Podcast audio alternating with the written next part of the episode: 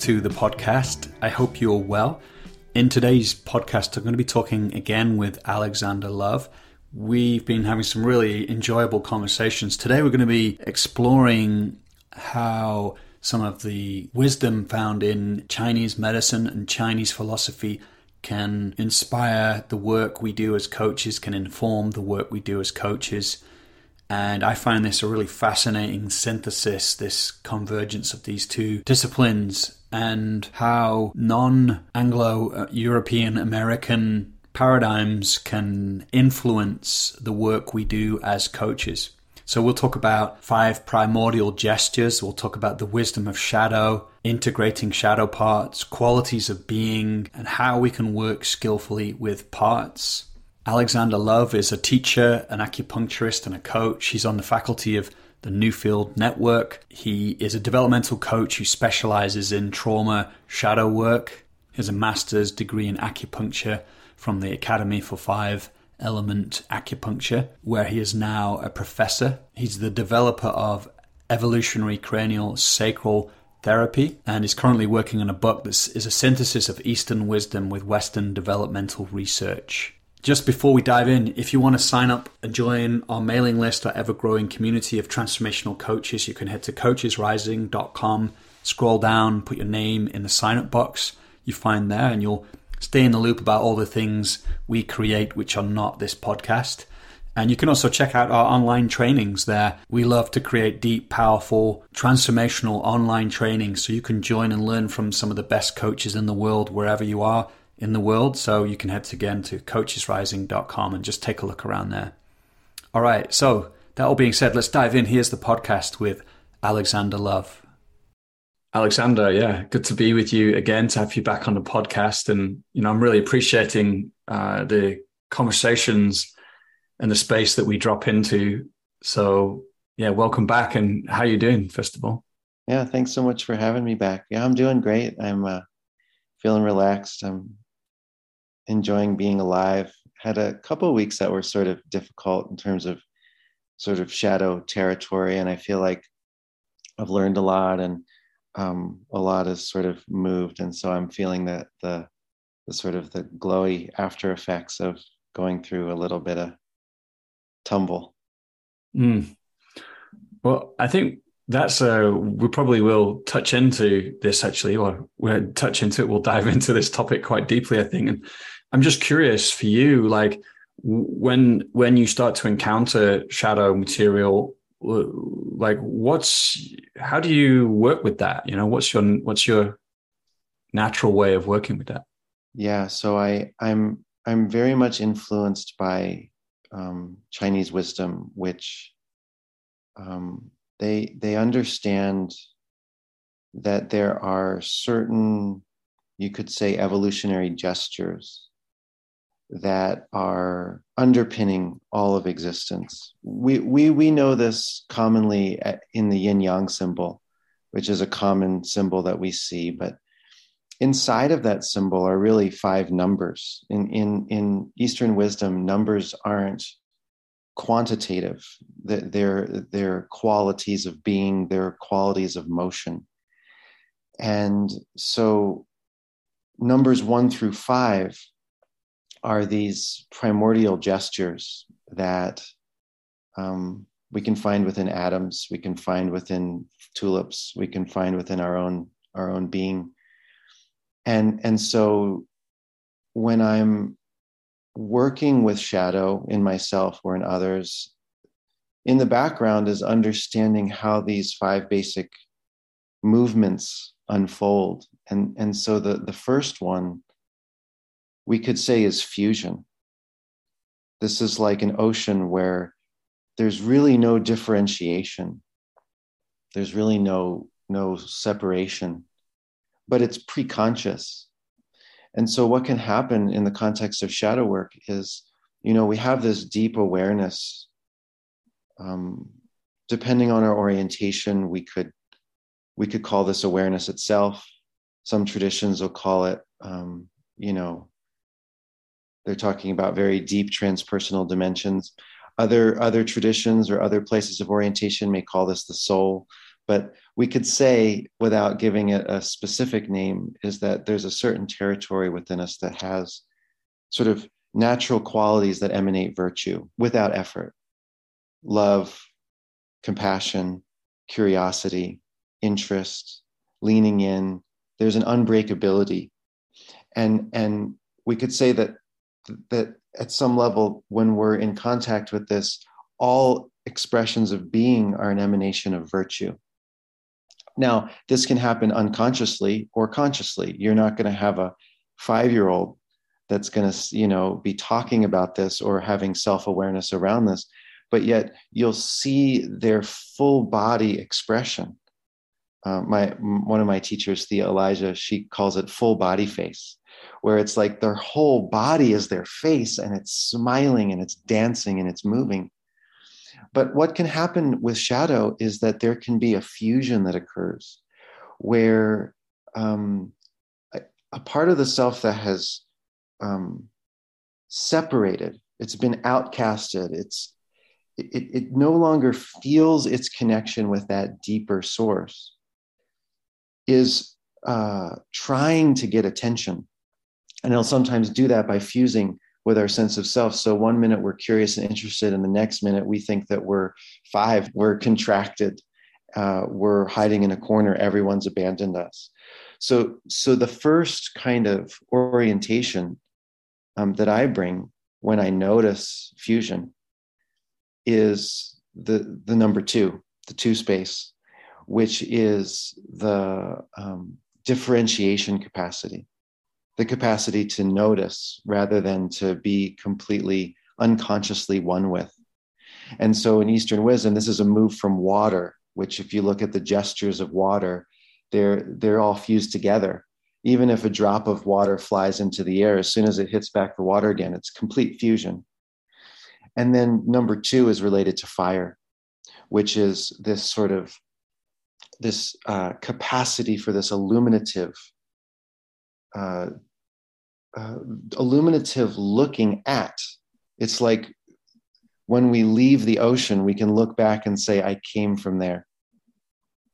And so, um, I'll, I'll mention one more, and then I'll I'll, I'll pause and and see if there's anything that you want to want to mention here. But um, the three space. So if we look at the yin yang symbol, we have the yin side and we have the yang side. Um, and then we have that line in the middle. And that line in the middle is the three space. This is the, the space in between polarities.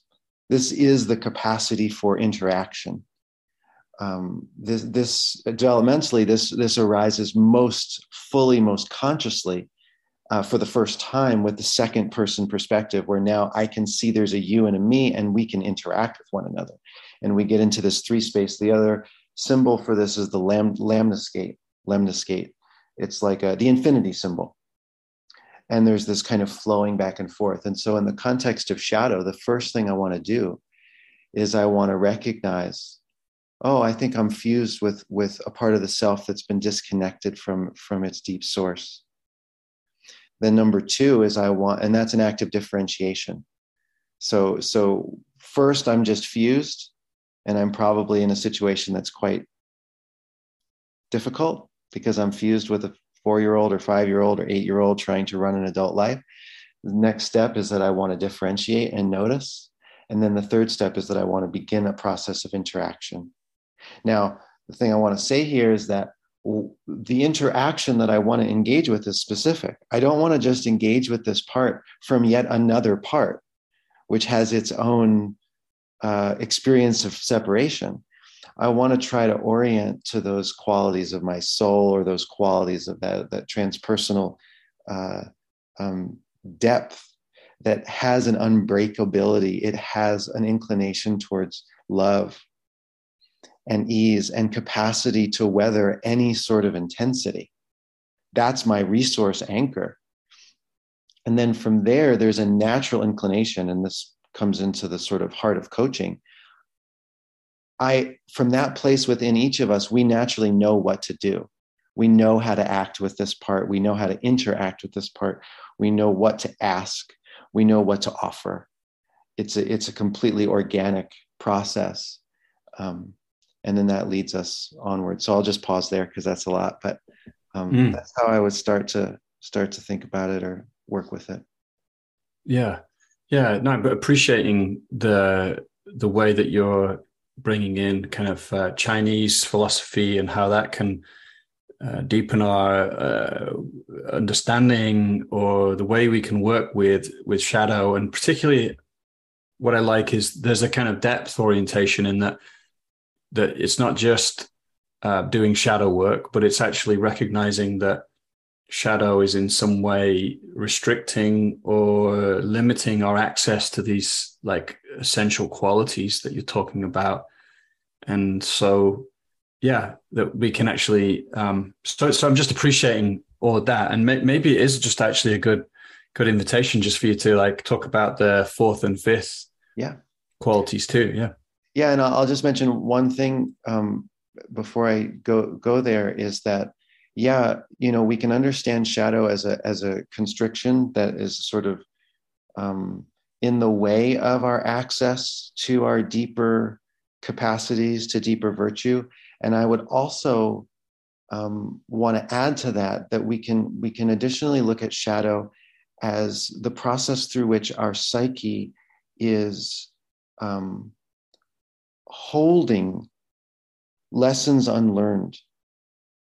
That you know to be able to go through this life with 100% presence where we're learning everything that we could possibly learn every minute no matter the level of intensity is a bit of a high ask and practically speaking is something that most of us don't do there's moments where our capacity for presence uh, uh, is exceeded by the intensity of experience. So something happens that's intense and we it goes beyond our capacity to be present with it which means we're missing the learning opportunities intrinsic within life's fullness. And so shadow can also be understood as a way in which the body will secure those gems to be excavated at a later moment when we have more conscious resources, when we have more capacity. So, in a way, it constricts, but in an and it very much does, and um, and in another way, it's securing the gems so that they're not lost. And and this can be helpful an or, a helpful orientation because sometimes when we're in the shadow we want to move away from it because it hurts or it creates difficult relationships or some of the stuff that I was recently moving through the sensations are just so like connected to what I would call agony that the last thing that I want to do is my first impulse is move towards it. And yet, every single time, I might even say 100% of the time, as we go through these processes of one through five, or this, this whole shadow process, 100% of the time, in my experience, there's something beautiful that emerges. There's more of a connection with wholeness, there's more of a connection with uh, depth. And it's not depth that's been trained through meditation, it's depth which is intrinsic when more of the, the, the bits of our experience that have been sort of isolated are, are brought to the foreground and interacted with in a certain kind of, of way. So I just wanted to, yeah. to mention that. Yeah. And that, can I just underline? I really appreciate you bring that in because actually, uh, yeah, because it can seem like this is in the way of me, you know, uh, living a fulfilled life from wholeness you know and i appreciate what you're saying no it's actually uh, part of the way it's an there's an intelligence inside of it and um, you know to honor that you know rather than str- struggling seeing it as a problem basically it's a very different orientation so yeah i'd love to hear and, and just to like add in maybe we can tee up where you go here as well is like um this like energetic component to the work that that's kind of like I feel is here as you speak. You know, I think we can often, or at least I used to approach shadow work in quite a kind of conceptual way, mm-hmm. and um, there was used to it, but uh, there's something in the way you're speaking about the the kind of uh, energetic um, metabolization component of it and how that can access then we can access more of who we are. And maybe this can be a way of bringing in the the the, the videos you've created around acupuncture points as well. Because i found those to be really uh, really quite brilliant actually. I really enjoyed watching them. So um, yeah but maybe we carry on with points four and five and then we can weave in the acupuncture points and why they're so important too absolutely yeah uh, let, let's do that. And so, you know, I just want to mention one thing is that if we are looking at shadow as a problem, that is a part of the self that is fused with our consciousness that is viewing shadow as a problem. And so, to, to reiterate our numbers as we kind of continue forward, that would be a recognition of okay, well, if I understand the natural posture of the soul is always interested, is always curious, is always saying what's next, is always at ease, and is always passionate, is always loving, is always unbreakable. If, if I have that recognition, then as soon as there's that voice that says, I have too much shadow, it's a problem, that is an expression of fusion. It's related to that one space, that quality of one, this uh, related to the water, the gesture of water, which of course has many forms, but we can start to see kind of the gestures within different bodies of water to get a, a sense of it. Then the next step is, is the fire, this illuminative light, this differentiation, this capacity to um, uh, leave the ocean and then recognize that which we have differentiated from. And then I can say, oh, I'm seeing this as a problem. That must mean that there's another part here. So then I can say inside of myself, who's speaking? Which part is this? And that is the beginning of going into the three space, which is uh, um, given the wood element. And so when we look at wood, we're not talking just about like dead driftwood, we're talking about a living plant. And a living plant has roots, it has uh, the growing stalk, and it has the blooms. Um, it's reaching, growing up into what we might in, in Eastern wisdom, the, the sort of the heaven, the heaven pole. So you have the earth pole, which is related to the roots. You have the heaven pole, which is related to the sky. Uh, it's related to uh, dimensions of the timeless, uh, emptiness, um, a certain kind of un- unbreakable dimension. Um, and then you have the median space. The median space is what's between root and sky. Between earth and sky, between heaven and earth, this is the human uh, position. This is the, the, the, that which is between these vast polar differences where you have the the unity of heaven and the diversity of earth and then you have something that is um, an, an intermediary the lemniscate the infinity symbol in between.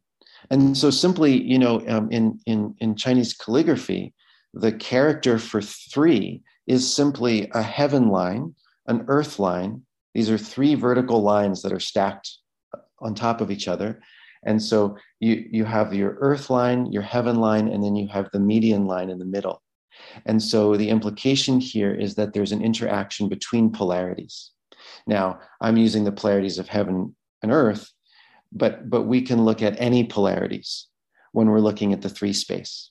How do I have a yin and a yang and then the line in the center?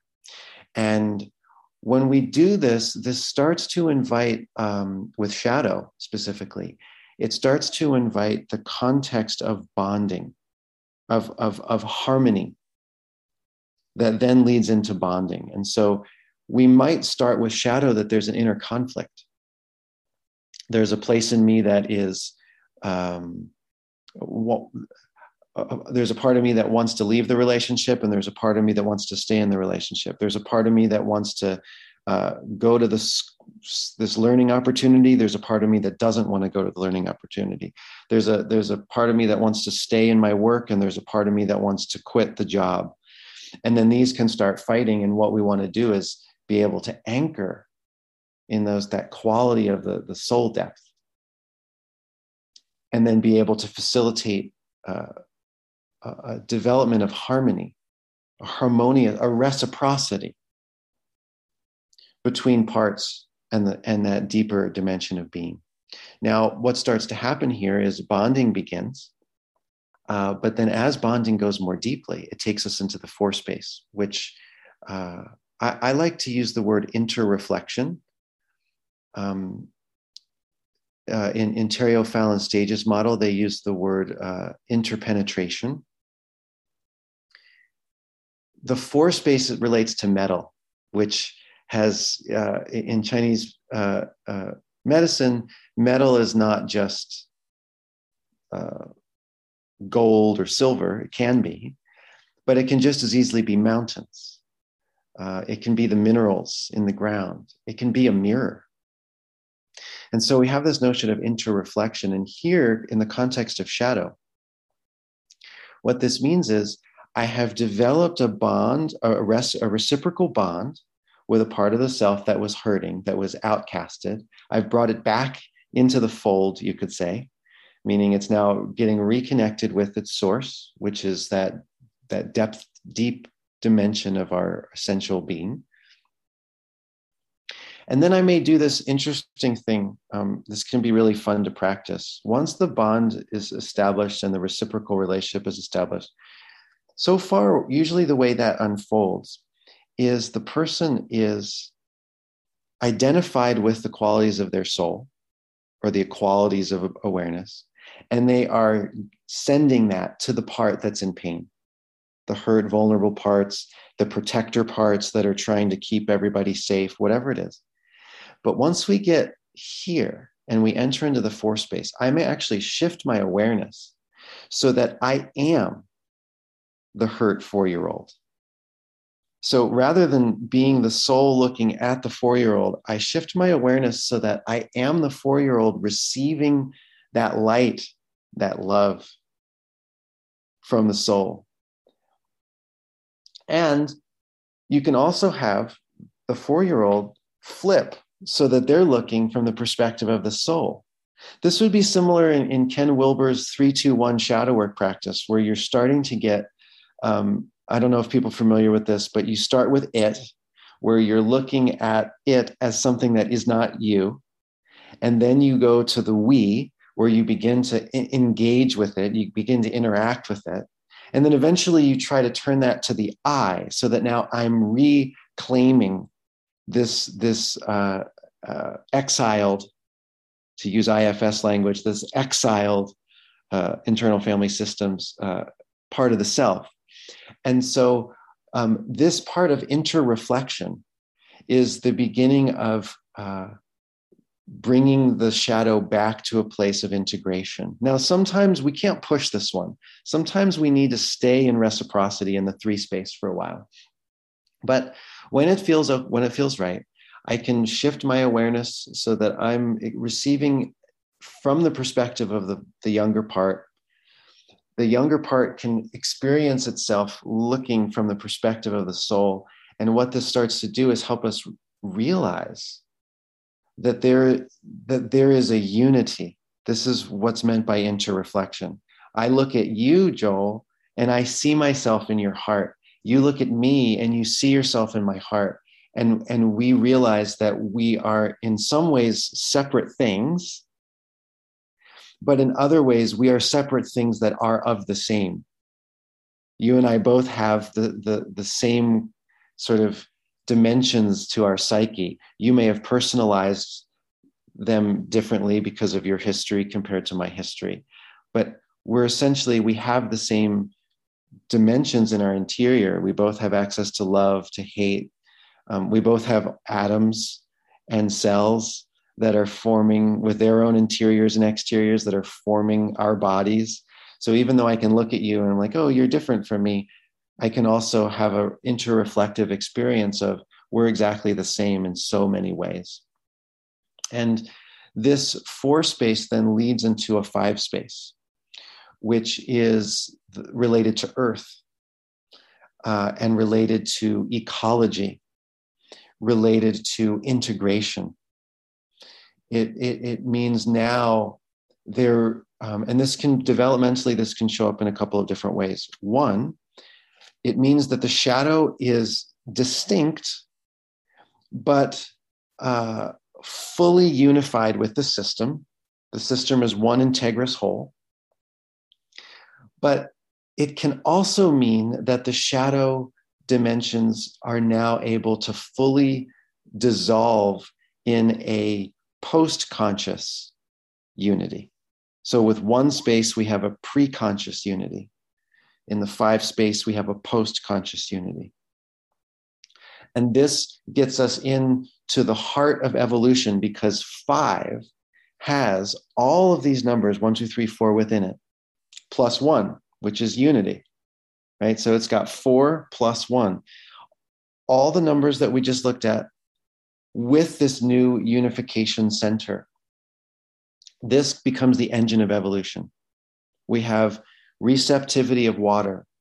We have the dynamic uh, fire of, of, of uh, motive forces of number two. Number three is this dynamic evolutionary interaction, which gives birth to four, which are these gems.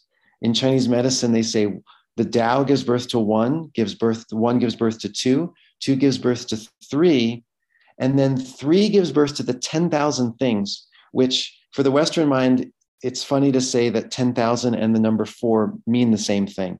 It just means that through this dynamism of the three space, the, the, the ten, everything is burst, birthed into being. And then that is then added to unity, and we get five, where we now have everything working as a dynamic, integrated ecology. And this is the engine of evolution.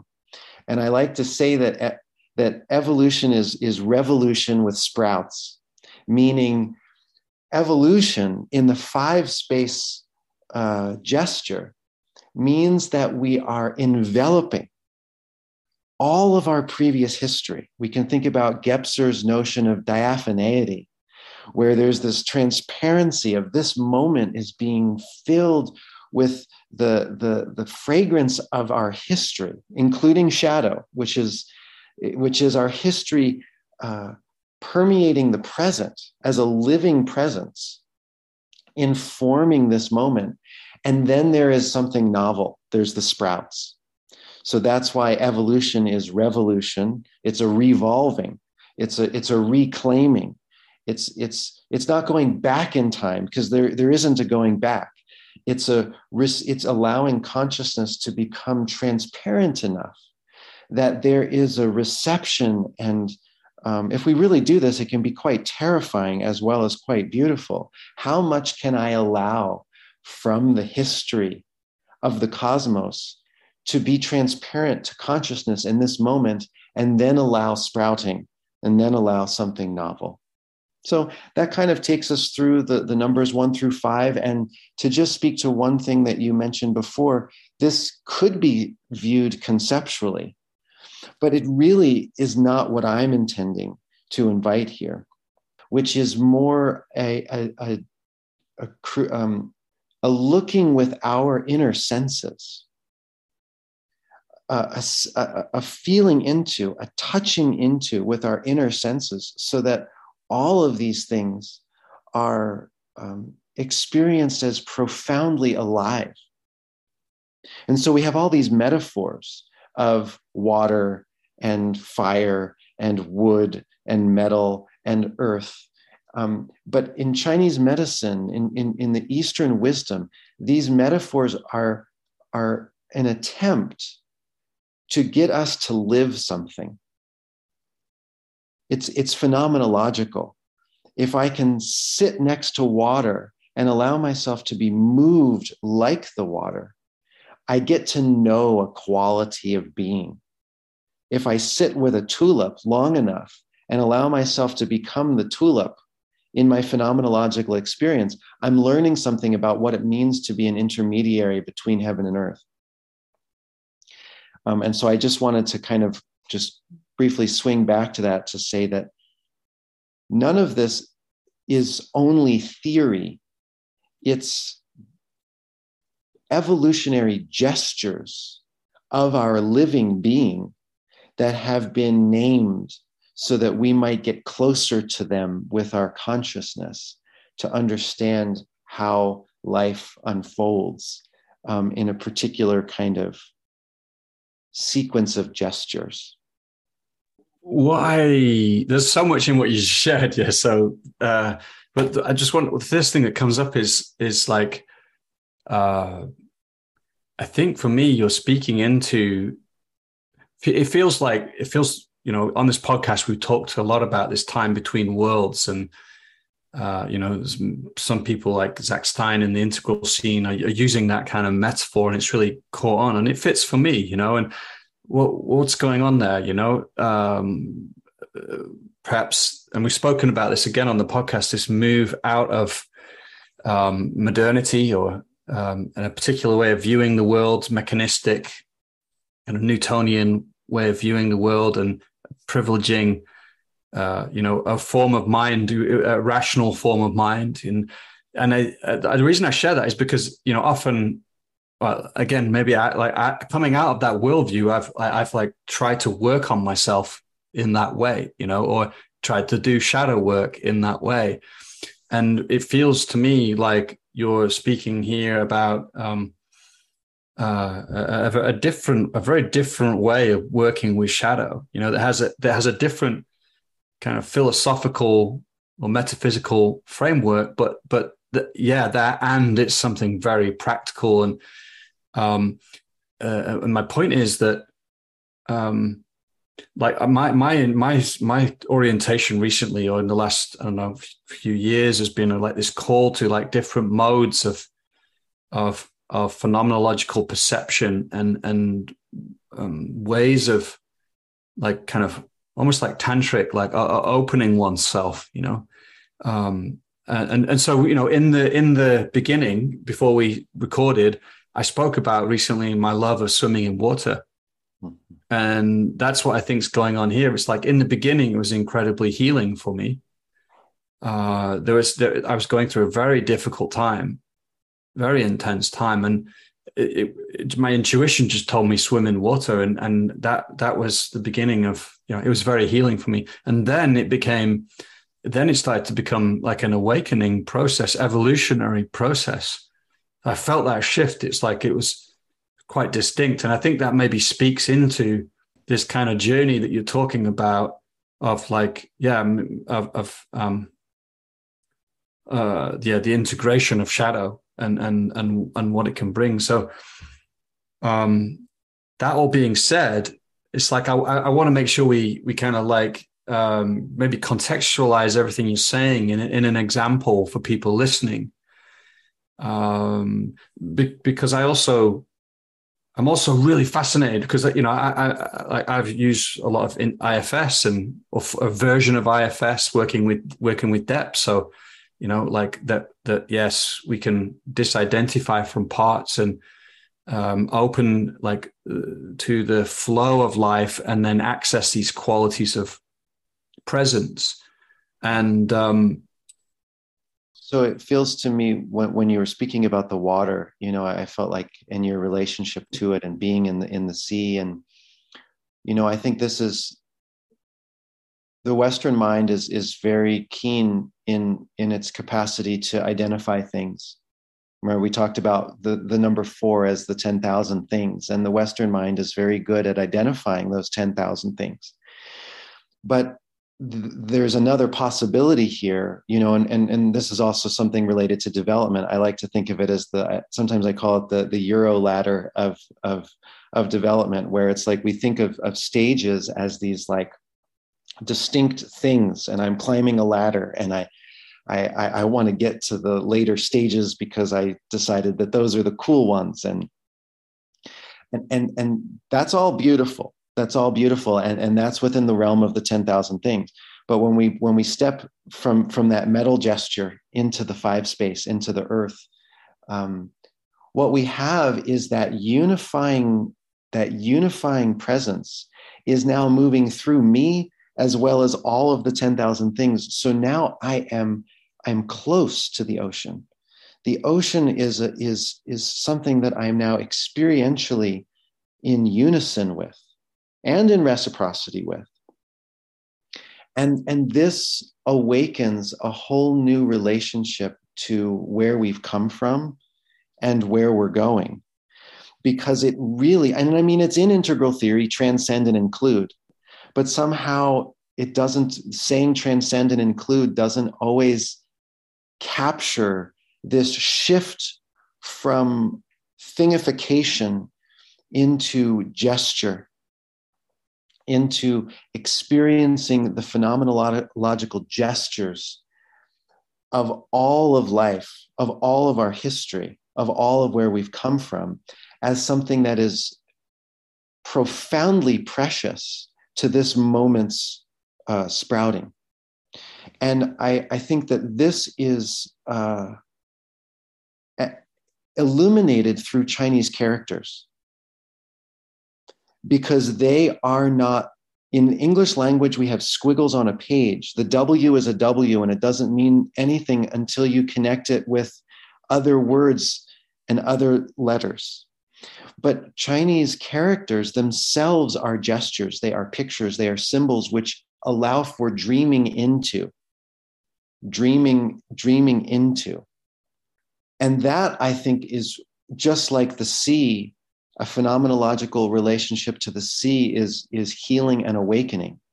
These characters, because they are also gesture of, of, of paint on, on canvas, they also have a capacity for healing and, and awakening. Yeah, like there's something uh, li- living inside of them.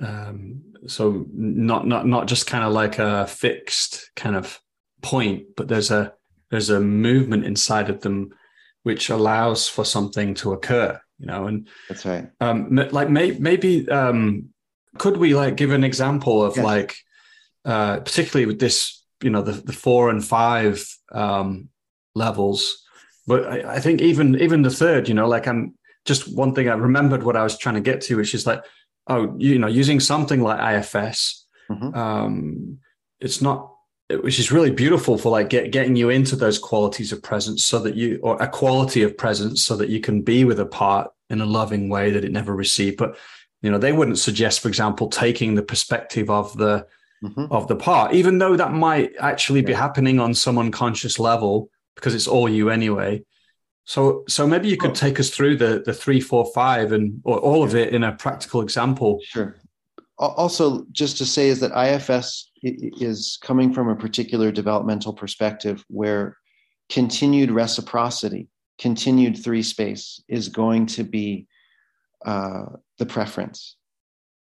And this, this is a beautiful thing, but they also say in IFS that the parts don't disappear.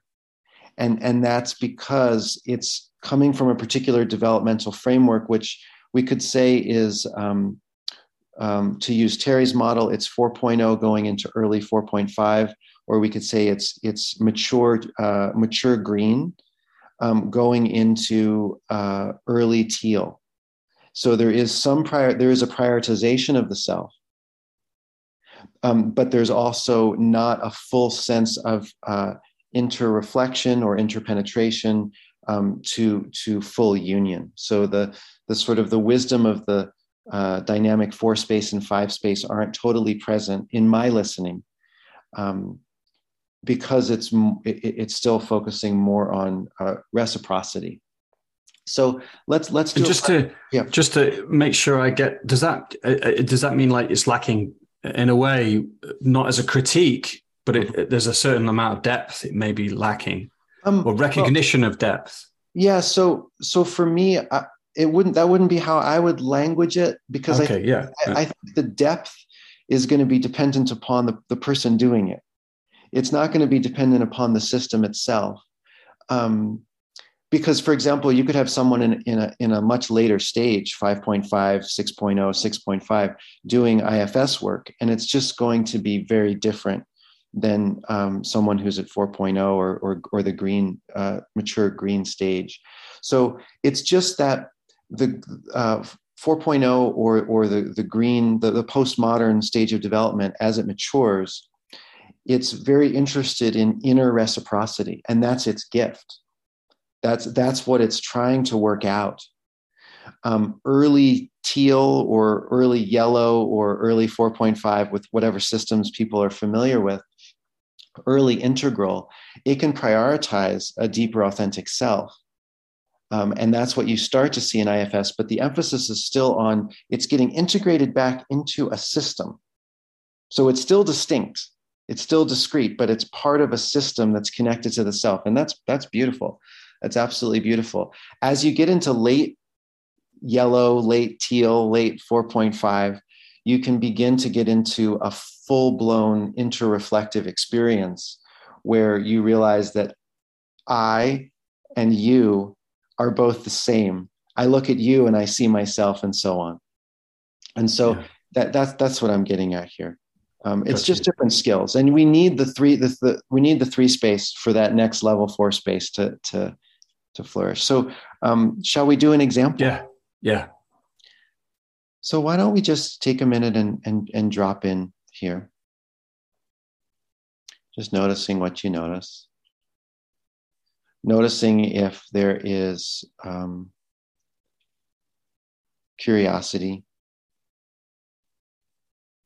if there's uh, ease, just a sense of deep presence. If not, if there's something else, we can just ask the simple question who's there? Who's there that needs attention? If you do have that deep sense of presence, you can ask the same question who's there? It's just in one case, the who's there might be fused with our sense of I right now. And in the other case, it might be a who's there that's hiding in a shadow somewhere. One's pretending to be all of you, the other is hiding in a corner. Either way, who's there? And notice with your inner senses what do you hear? What speaks? What do you see? What does this part of the self look like? What do they feel like? What's their emotional disposition? What color shirt are they wearing? Are they wearing a shirt? Are they just a quality of light that's contracted? Are they like a little person person? Using all of your inner senses to be able to touch the experience, the living experience of your history living in the present. This is a move from one to two, from fusion to differentiation. Now, let's just check in again to see if, if you can connect with or stay connected with this place of presence, curiosity, interest. What's a natural question that arises for this from this place for this part of you? Let's get to know this part. This is a move from two into three, from differentiation into reciprocity. What do you want to ask? Your, you, this soul depth in you is so deeply wise. It knows what to ask.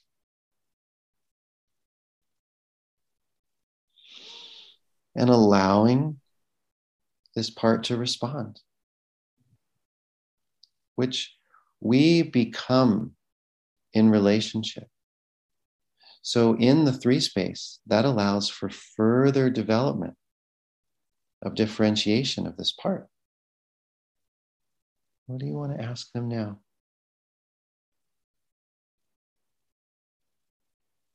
Reciprocity is the interplay between yin, receptive, and yang, active. You actively ask a question and then you receive an answer where the other part actively responds. Now, the, the, the million dollar question is asking this part What do you need? What do you need?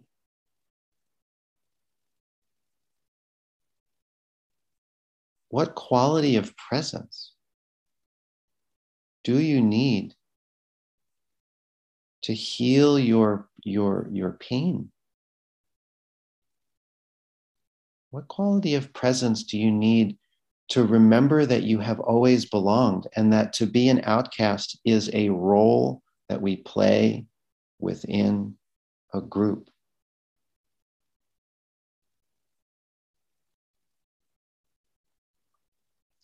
And so now, whatever this part of you said they need, be it love, be it to be able to play, to be able to, to be held, whatever they need from this depth dimension, using your inner senses, allow those qualities to foreground.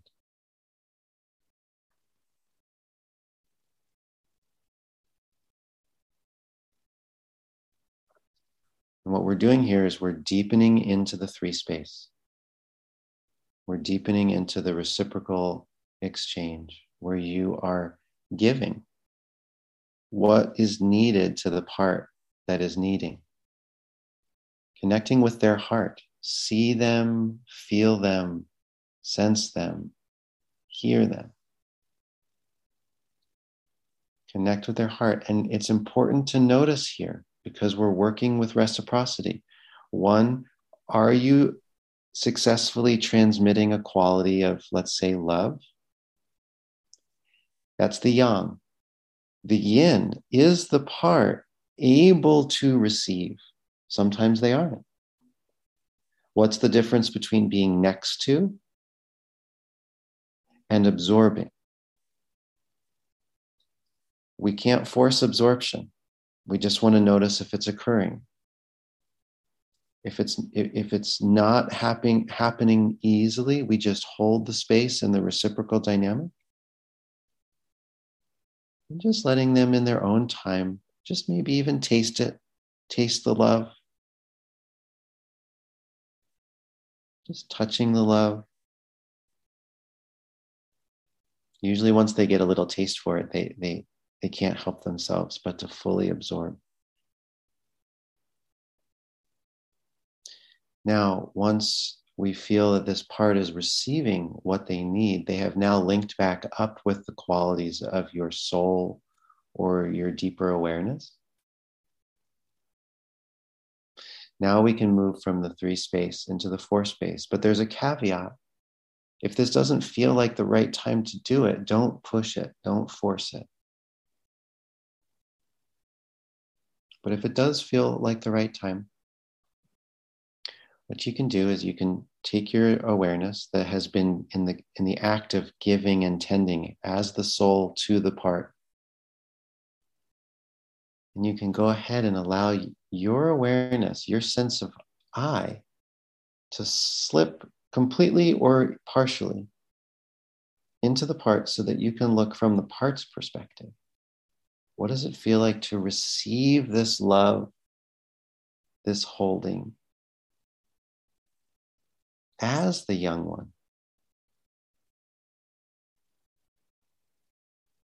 What's it like to be the one being held?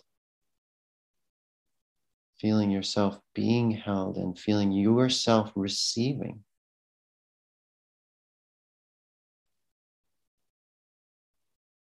And you can invite the youngness, the young part, to shift its awareness to being in the soul, looking at you as the young part.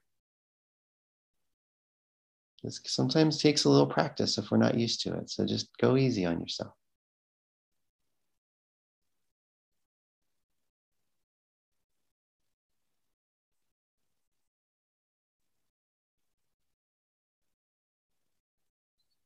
And when you're ready, you can you can come back to your uh, looking from the perspective of your soul. And just notice what's different. See if you can feel the, the fragrance of the young part as yourself.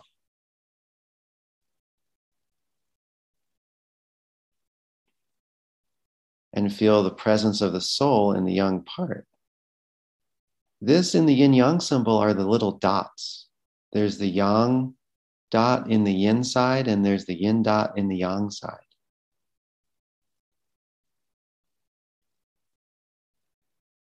So just staying with this, staying with this, noticing how this is a different kind of bonding. It's a deeper bonding.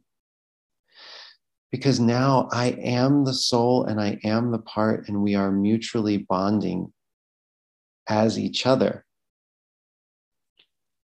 with each other. And this can slowly, and again, this is another thing we can't push for. It doesn't work like that. Sometimes we have to stay in the three space for days. But if it feels natural, what you might start to feel is now the part starts to, in a way, dissolve. Now, remember, some parts want to have an identity for a while, which is why we don't want to push for this. They'll get very upset if they feel like you're trying to make them disappear. So this is really important for those of us that are like really into integration. Remember to stay in the wisdom of your soul, which doesn't push for integration. Because we only want dissolution when the part is ready. You have to become somebody before you can dissolve. And sometimes they need some time to become somebody. But if it feels natural and it happens on its own, you can start to feel how the part will um, that is you will just fully in a way evaporate but not disappear meaning it's not hiding it's just fully turning into its essences and those essences are liberated to become part of the essences pool of your soul. And this is where healing, uh, this is where history is fully enveloped and integrated, allowing for the next moment of novelty, of newness, of evolution to sprout.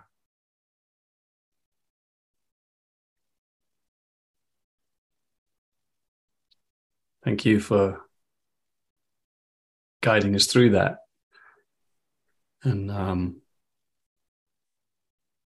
I can certainly feel uh, like a, a, brightening and a uh, like an alchemical mixing taking place of um, of of this part that I was contacting. Um, yeah, in a sense, like in a sense, um, metabolizing. Maybe that's not the right word. It's more like it, it felt like more like a, a, a brightening, like a lightning. Mm-hmm. So like light mixing with light more than liquid mixing with liquid. That's how I feel it. Yeah, I feel it some way sometimes that way too. And it's like now we're coming back to the ocean, but it's conscious unity. So if one the, if the water ocean space is is unconscious unity, the five space relating to earth is is conscious unity.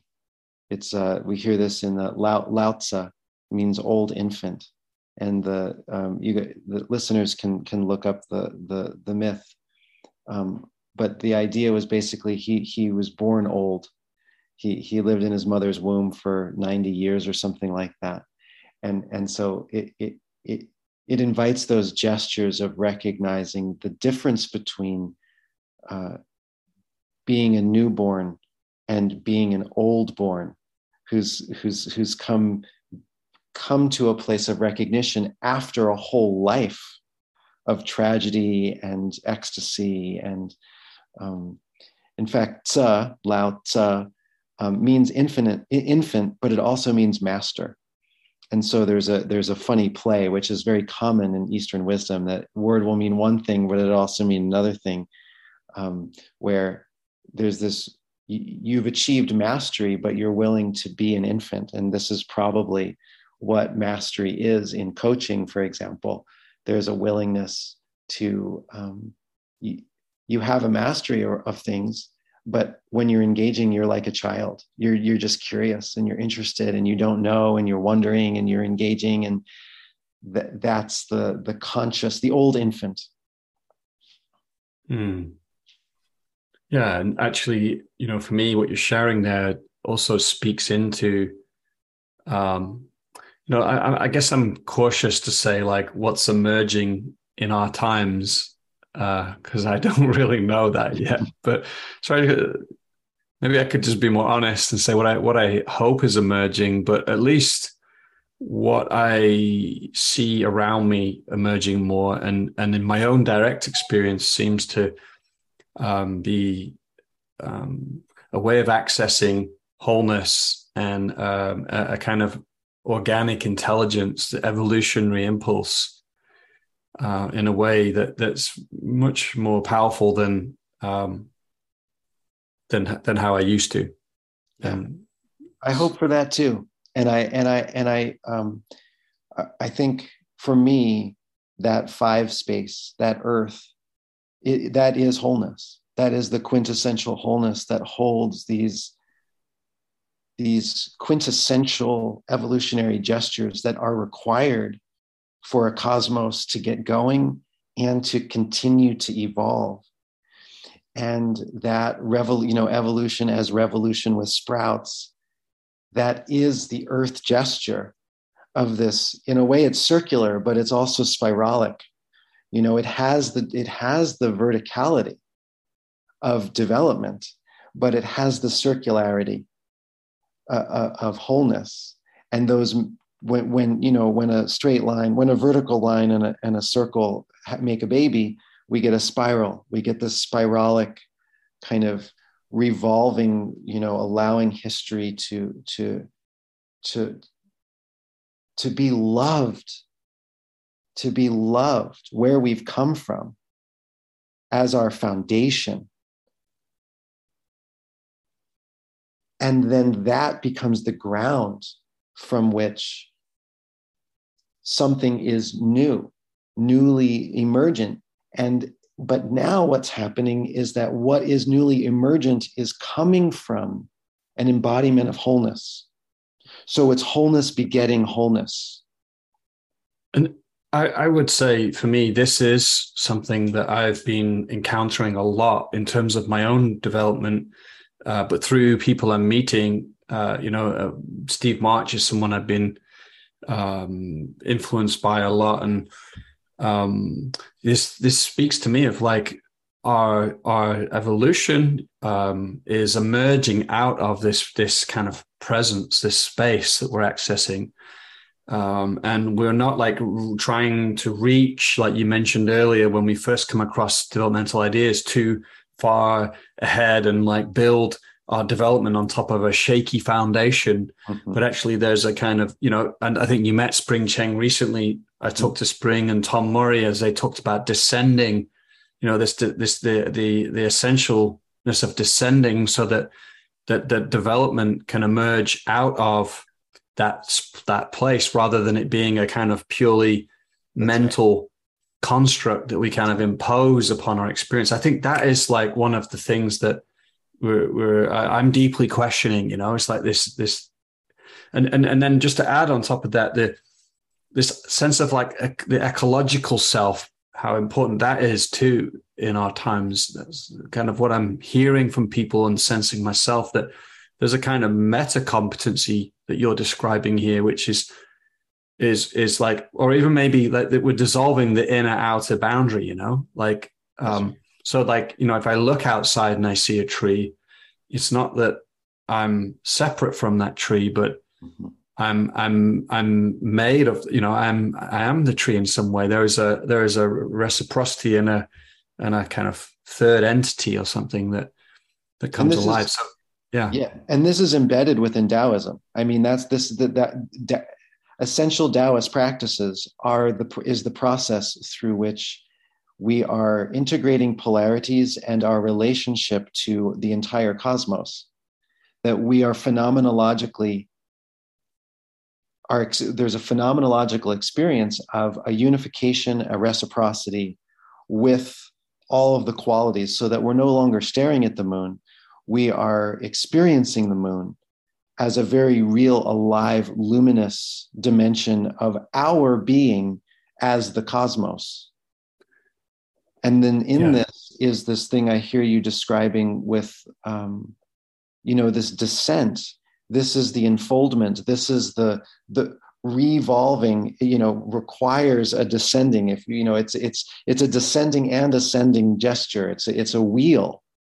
It's just the wheel doesn't only go in a circle and never produce something new. It has a sprouting, and that's the enfolding, the descending gesture of reclaiming where we've come from, which, you know, it, it includes atomic, it includes our, you know, protonic zest. It includes the, the, the dirt and the stars. And this isn't just like new agey, like this is like what happens when we are able to open our senses beyond an intellectual uh, differentiative process where we're just staring at our environment, we're staring at the stages, we're staring at words on a page instead of allowing the, the juiciness.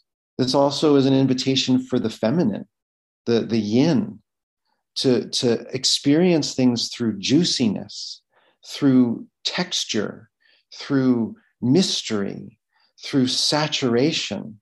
Um, it doesn't all fit on one uh, straight line. It, that's not that's not the full texture of, of how the stars and the moon and the and the mud are are are informing us. Boom. Boom.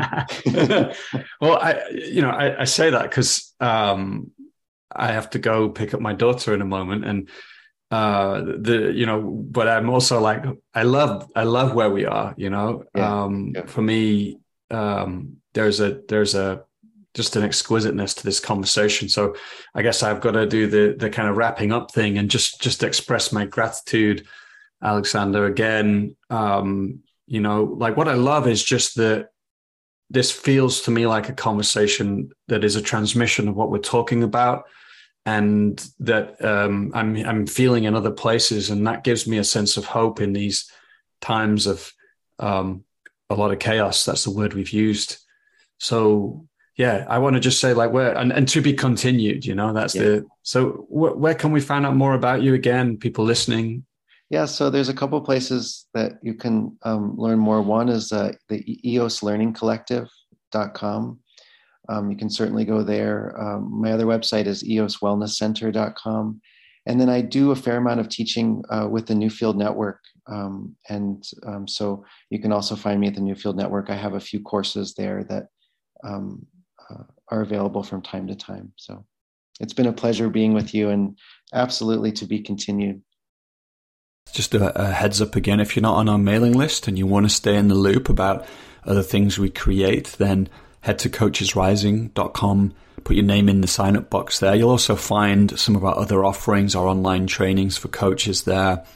And just want to end by wishing you well, and I'll see you again next time.